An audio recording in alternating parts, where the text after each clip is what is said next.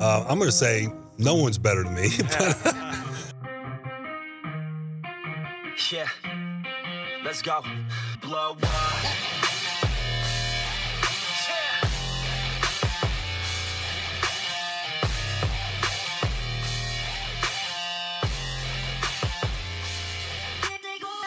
Today is Friday, May 29th, and welcome to Locked On Dolphins, brought to you by Built Bar. I am your host, Kyle Crabbs, lifelong Dolphins fan, managing editor of USA Today's Dolphins Wire, NFL draft analyst at thedraftnetwork.com, and we are going to end this three day series today uh, discussing how well the Dolphins are constructed to compete and defeat the teams in the AFC East. If you missed the last two days, uh, we gave the Dolphins a very favorable review in head to head comparison against the New York Jets. We did the New England Patriots yesterday, and the Patriots did take three out of five categories. But between the Dolphins' X Factor at quarterback and the climate and schedule, being in Miami's favor. I do think it is within reason that Miami should be aspiring to defeat the Patriots once more, yet again, in the year 2020. Today we're going to do the Buffalo Bills, but not before we talk about some dynamics that uh, we've seen uncovered mainly by tight end Mike Gesicki, who spoke with the South Florida media yesterday uh, over a conference call and discussed the dynamics of the offseason and how he's going to go about acclimating himself to a new offense. So that's where I want to start today's show. Miami Dolphins tight end Mike Gesicki met with the South Florida media on Thursday for a conference call to talk about how he's acclimating and how the Dolphins are acclimating to a new offseason program highlighted mainly by Zoom. Here's what Mike Gesicki had to say everybody's kind of doing these Zoom meetings and everybody doesn't have to learn a new offense, but we are installing a new offense and just kind of learning the ins and outs. It's been super productive to be on those Zoom calls and to be able to talk to our new offensive coordinator, Chan Gailey, and be able to talk with Fitz, being that he's played in this system before, and then being in our meetings with George Godsey, our tight ends coach. He's done a great job talking us through the run game, the pass game, our roll and pass protections, all the faces that come with playing tight end honestly, it's been really productive. And I think that a lot of guys have been able to grasp the information that's been thrown at them so far. Gesicki continued onward to talk about the dynamics of his expectations for himself, and he really downplayed his own impact on the Dolphins as far as statistical uh, production. You know, he was asked at one point about fantasy football, and uh, he said it's kind of something that I try to ignore because the opinions and perceptions of everybody outside our locker room and our building doesn't really mean a ton. I could go out there and have a good game and everybody's happy, and the next week not produce as much. And people that had the same opinion about me the week before has kind of changed. So it's not really something that I pay attention to. So he, and you'll get a lot of this for Dolphins fans in general, they talked about the process and the day to day and one day at a time, not focused on the end result, not focused on individual goals and uh, that that's going to be a common theme anytime you hear Miami Dolphins players talk. That was also the case when Bobby McCain spoke with the South Florida media yesterday as well. Uh, selfless, love to play the game, ready to do the work, ready to put in the day to day. That's been the mantra that has been hammered home to these guys. And you're seeing these players take to it quite well. Uh, which you wouldn't expect anything less after seeing the buy-in that that Brian Flores got from the Dolphins team and the players who were in the building last year uh, to experience what the turnaround looked like. But for Mike Gesicki specifically, it's good to know this is the mentality he's bringing to the table because, as we talked about in a recent episode exploring the ceiling of Mike Gesicki in 2020 under offensive coordinator Chan Gailey, Traditionally, tight ends have not been a position group that's put up a ton of production under Chan Gailey's watch. Is that a kiss of death for Mike Gesicki and rolling forward his momentum from 2019 into 2020? Not necessarily, because the other trend that we noticed with Chan Gailey's offenses over the course of his past three stops in Kansas City, Buffalo, and New York is the best players touch the ball the most. And that is mainly the core foundation of how Chan Gailey has run his offense to make sure the best players are the ones that are the offense is running through. He uses those best players as an engine. And at this point in time, based off the performance that Mike Gesicki had over the last half of 2019, there's no reason to speculate on whether or not Mike Gesicki is one of the two best weapons in the passing game because he is. The other is DeVante Parker. Preston Williams is going to be coming back from a knee injury that ended the season midway through the year. Oh, Jakeem Grant, more of a complementary weapon. He's not a volume receiver. He's had trouble with durability. Albert Wilson struggling to find the explosiveness that made him so dynamic in 2018 coming back from the hip injury. And he's been another player that has traditionally struggled with volume. Ryan Fitzpatrick is willing to throw back shoulder throws, high point catches, above the rim balls, and everything in tight coverage because he's got guys with size that he trusts with their their ball skills, mainly being DeVante Parker and Mike Gesicki. So to know that Gesicki's not worried about a statistical regression is good because it might come versus what his pace was uh, throughout the course of the 2000 and 19 second half of the year, which was somewhere around 700, 750 yards. And we were averaging, we were pacing for eight to nine touchdowns if he played at that pace throughout the course of an entire season. He's not worried about that. He's worried about earning his reps and earning his opportunities and the day to day. And that's why Mike Gesicki is just another example of a great culture fit with what Brian Flores is trying to assemble in South Florida with the Dolphins. Now, of course, before we get into the Buffalo Bills today, you know I have to talk to you about our friends over at Built Bar. Find out what all the fuss is about. We've got a promo code locked on to save you $10 off your first box of Built Bar protein bars, the best protein bars your lips will ever touch. They've got as much protein as your average protein bar, but one seventh the grams of carbs and sugar, between 110 to 150 calories. So, whether you're looking for a post workout meal, a meal replacement, or just a snack throughout the day, Built Bar has something for you. Whether you like fruit flavors, dessert flavors, they've got it all. So go to builtbar.com. Promo code locked on will save you $10 off your first box and find out what all the fuss is about today. Let's talk about the Buffalo Bills. Uh, the good news is I've uploaded the post NFL draft rosters to Madden and uh, laid the smackdown on the Buffalo Bills several times on my franchise uh, with Tua. So I at least know, virtually speaking, Miami matches up quite well against the Bills.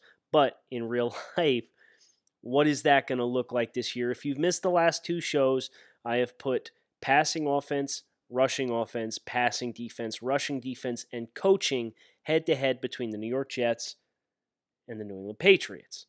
Uh, the Dolphins collectively have six wins between the Jets and the Bills. They took four categories against the New York Jets, two categories against the New England Patriots. So, thus far, six, four losses, pretty good shape. They lost the head-to-head three to or three to two against the Patriots, but again, we should be expecting a win there this year.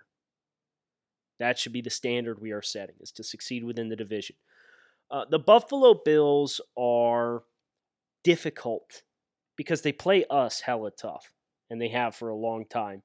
Uh, the Buffalo Bills have had good success against the Dolphins in head to head over the course of the past several seasons, and perhaps more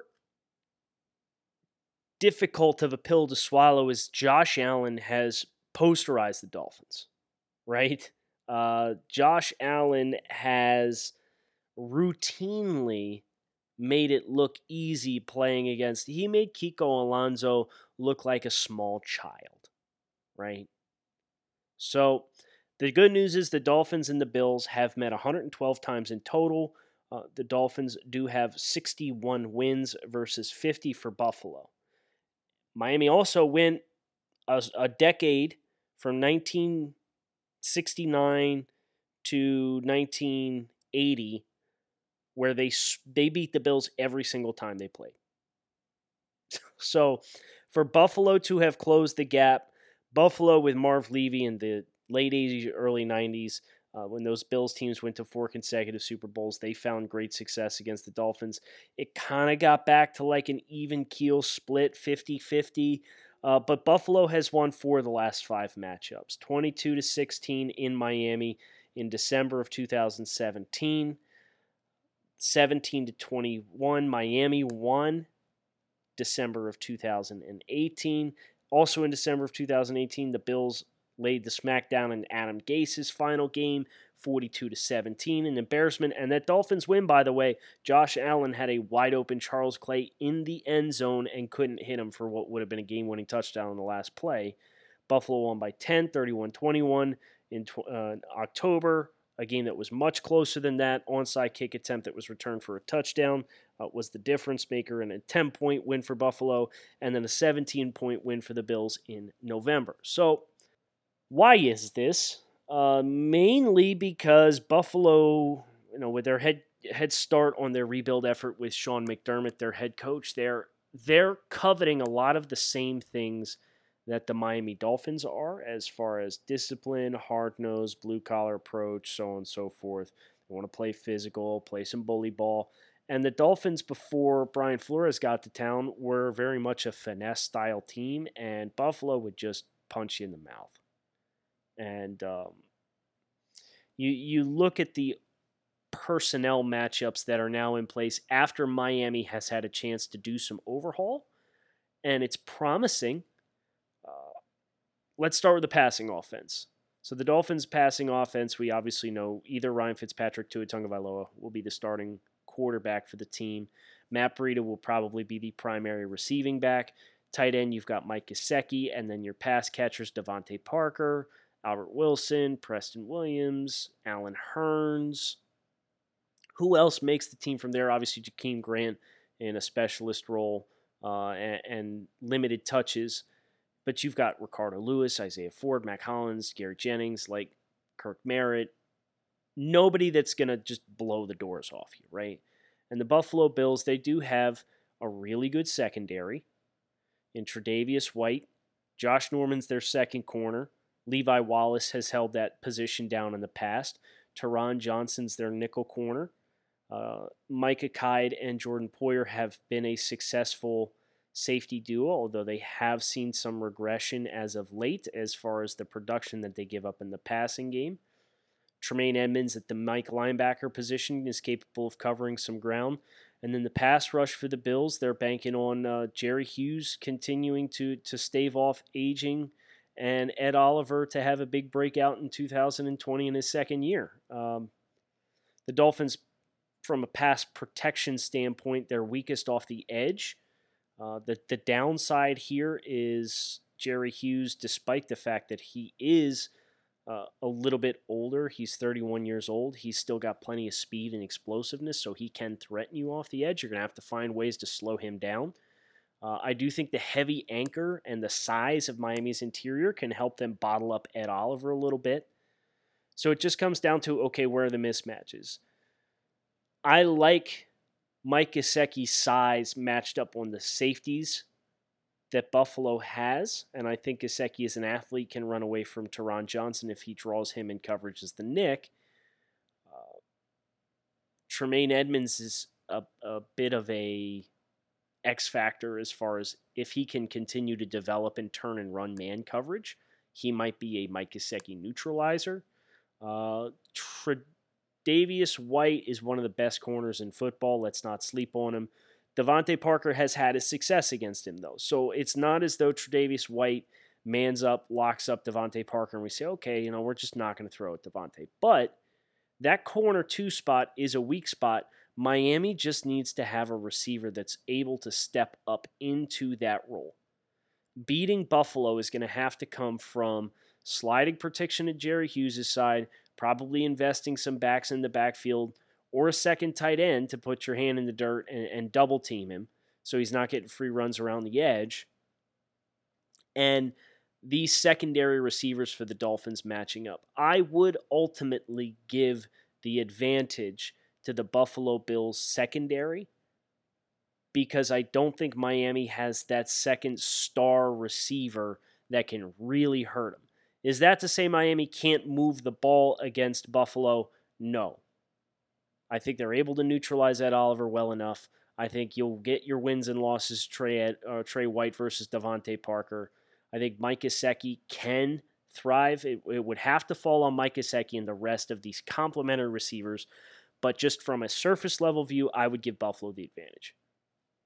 Buffalo's run defense versus the Dolphins' rushing offense. We, of course, need to see how this uh, materializes, right? We need to see how this solidifies for the Dolphins in the ground game. But the investments that they've made have me optimistic, especially when considering one of the only games the Dolphins got any push last year was the first matchup in Buffalo against the Bills.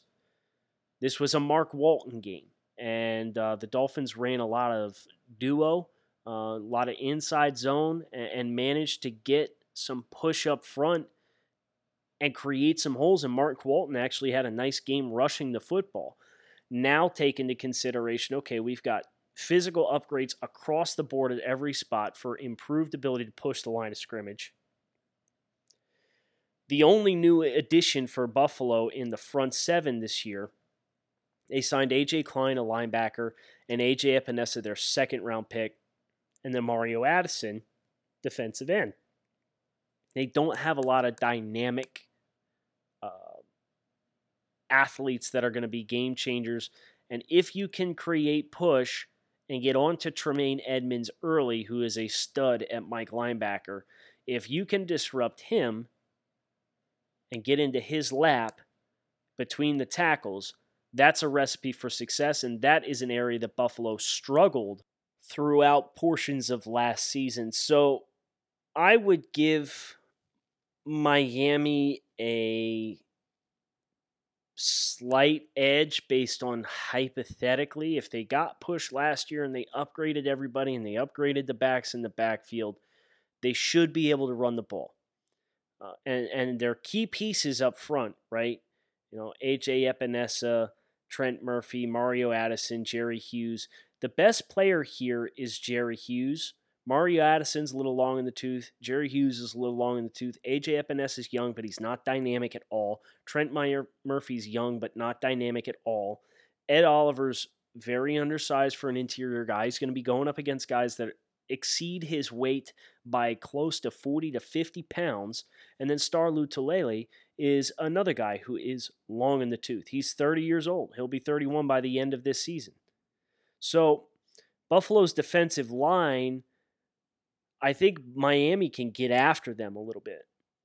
And it's because of that that I am going to give Miami the edge here. So, splitting Miami's offensive units one and one flipping the script over to the defensive side of the football.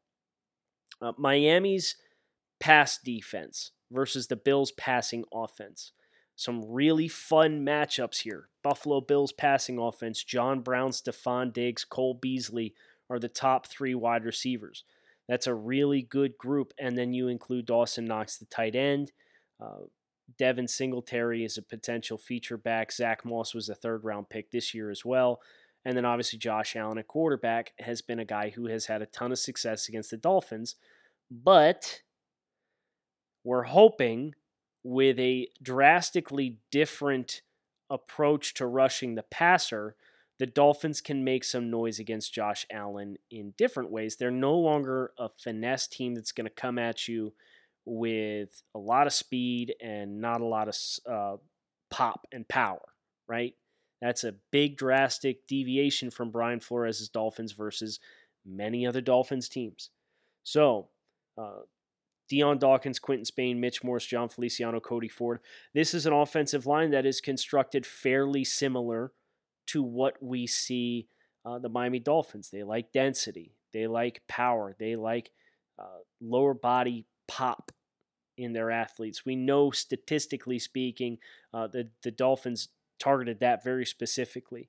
Uh, Buffalo was very aggressive in their own offensive line rebuild, pulling a page out of the Dolphins, or the Dolphins pulling a page out of their playbook. Buffalo brought in like seven new offensive linemen ahead of the 2019 season.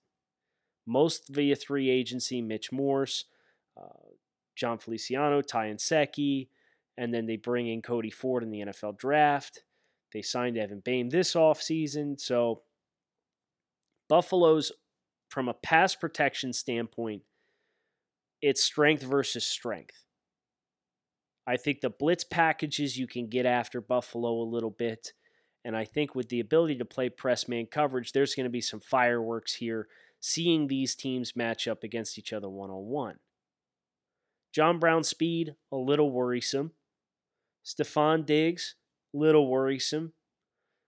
Cole Beasley, shifty little dude, man. He is difficult to get at your hands on. But here's the deal the Dolphins have press corners. They're going to allow the defense to play in the face of these guys and not let them get up to optimal speed quickly and throw off the timing. And Buffalo was very much a quick game oriented passing team in 2019. Playing in your face in press coverage, unless you get cooked, which these guys, Xavier Howard, Byron Jones, shouldn't be getting cooked. Not with what Miami's paying him, at least. I would give Miami an opportunity to bring this thing back to balance.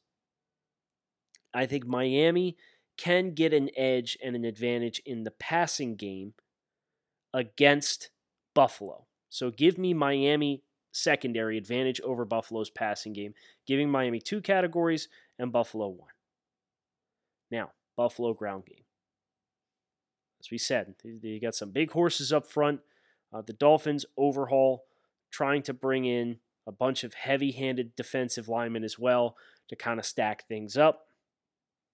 The X factor here and the factor that, that is too much to ignore completely.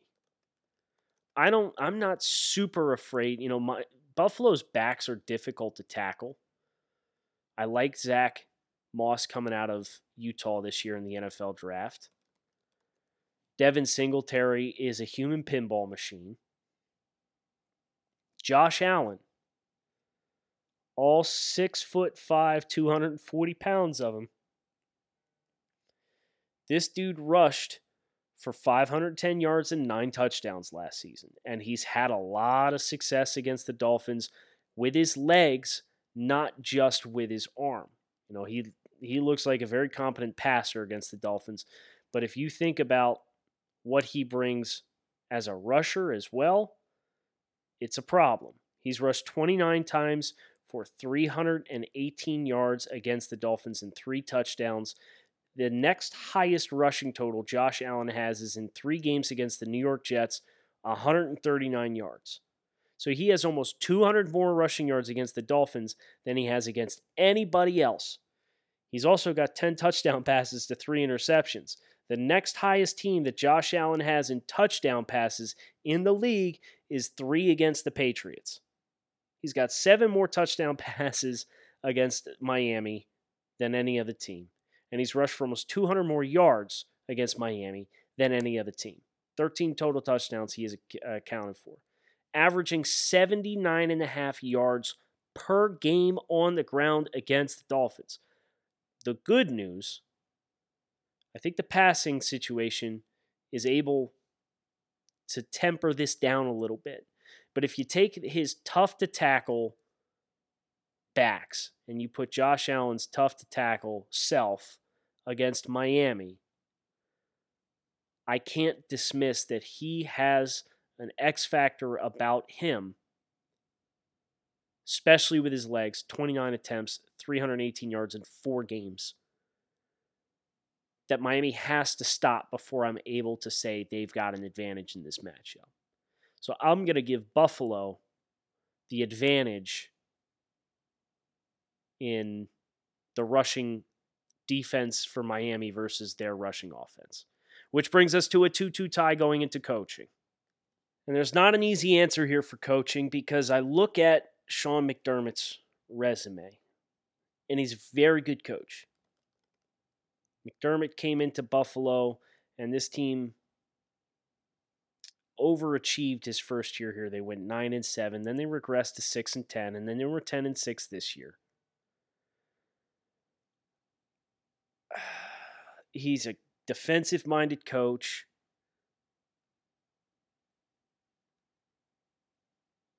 And he preaches much of the same that Brian Flores preaches and expects of his players.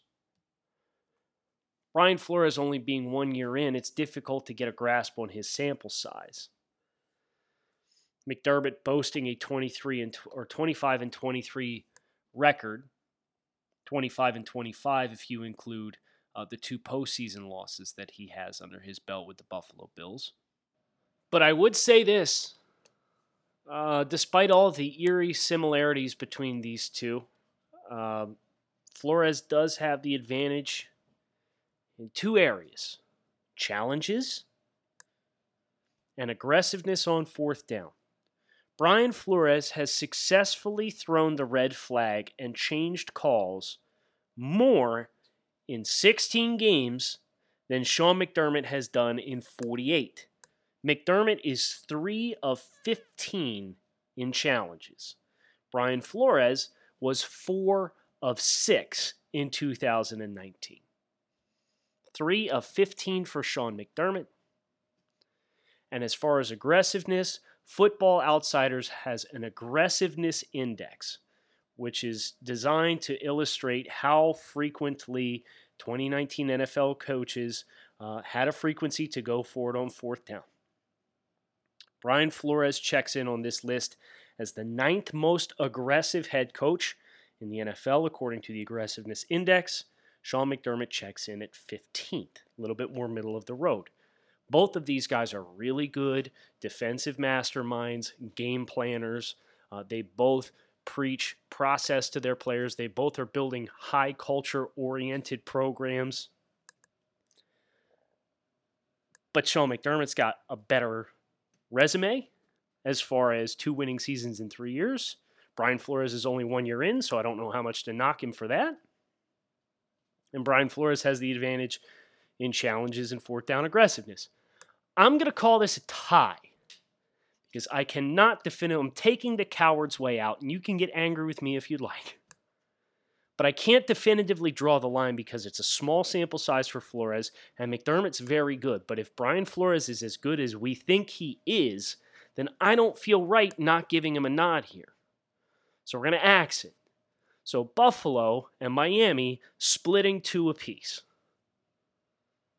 And if that's the expectation, if we're looking at matchups on the field, we should look for and hope for a win against the Bills. And if we sweep the Jets and we take two wins from a combined four games against the Patriots and the Bills, then the Miami Dolphins would finish the 2020 season at 4 and 2 in the AFC East.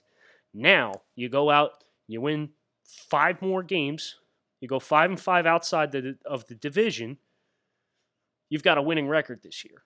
Is that a lot to ask? Yeah. But this team does play Jacksonville and Cincinnati. Okay. Potential for two. We got the Raiders. There's potential for another one. Let's assume we steal one against the NFC West somewhere. There's four. Okay, now you're talking about now you're talking about eight wins. So, looking at how the Dolphins are constructed versus the rest of the AFC East, I don't think they are a glaring deficiency against any of these teams anymore. They should be competitive against all of them.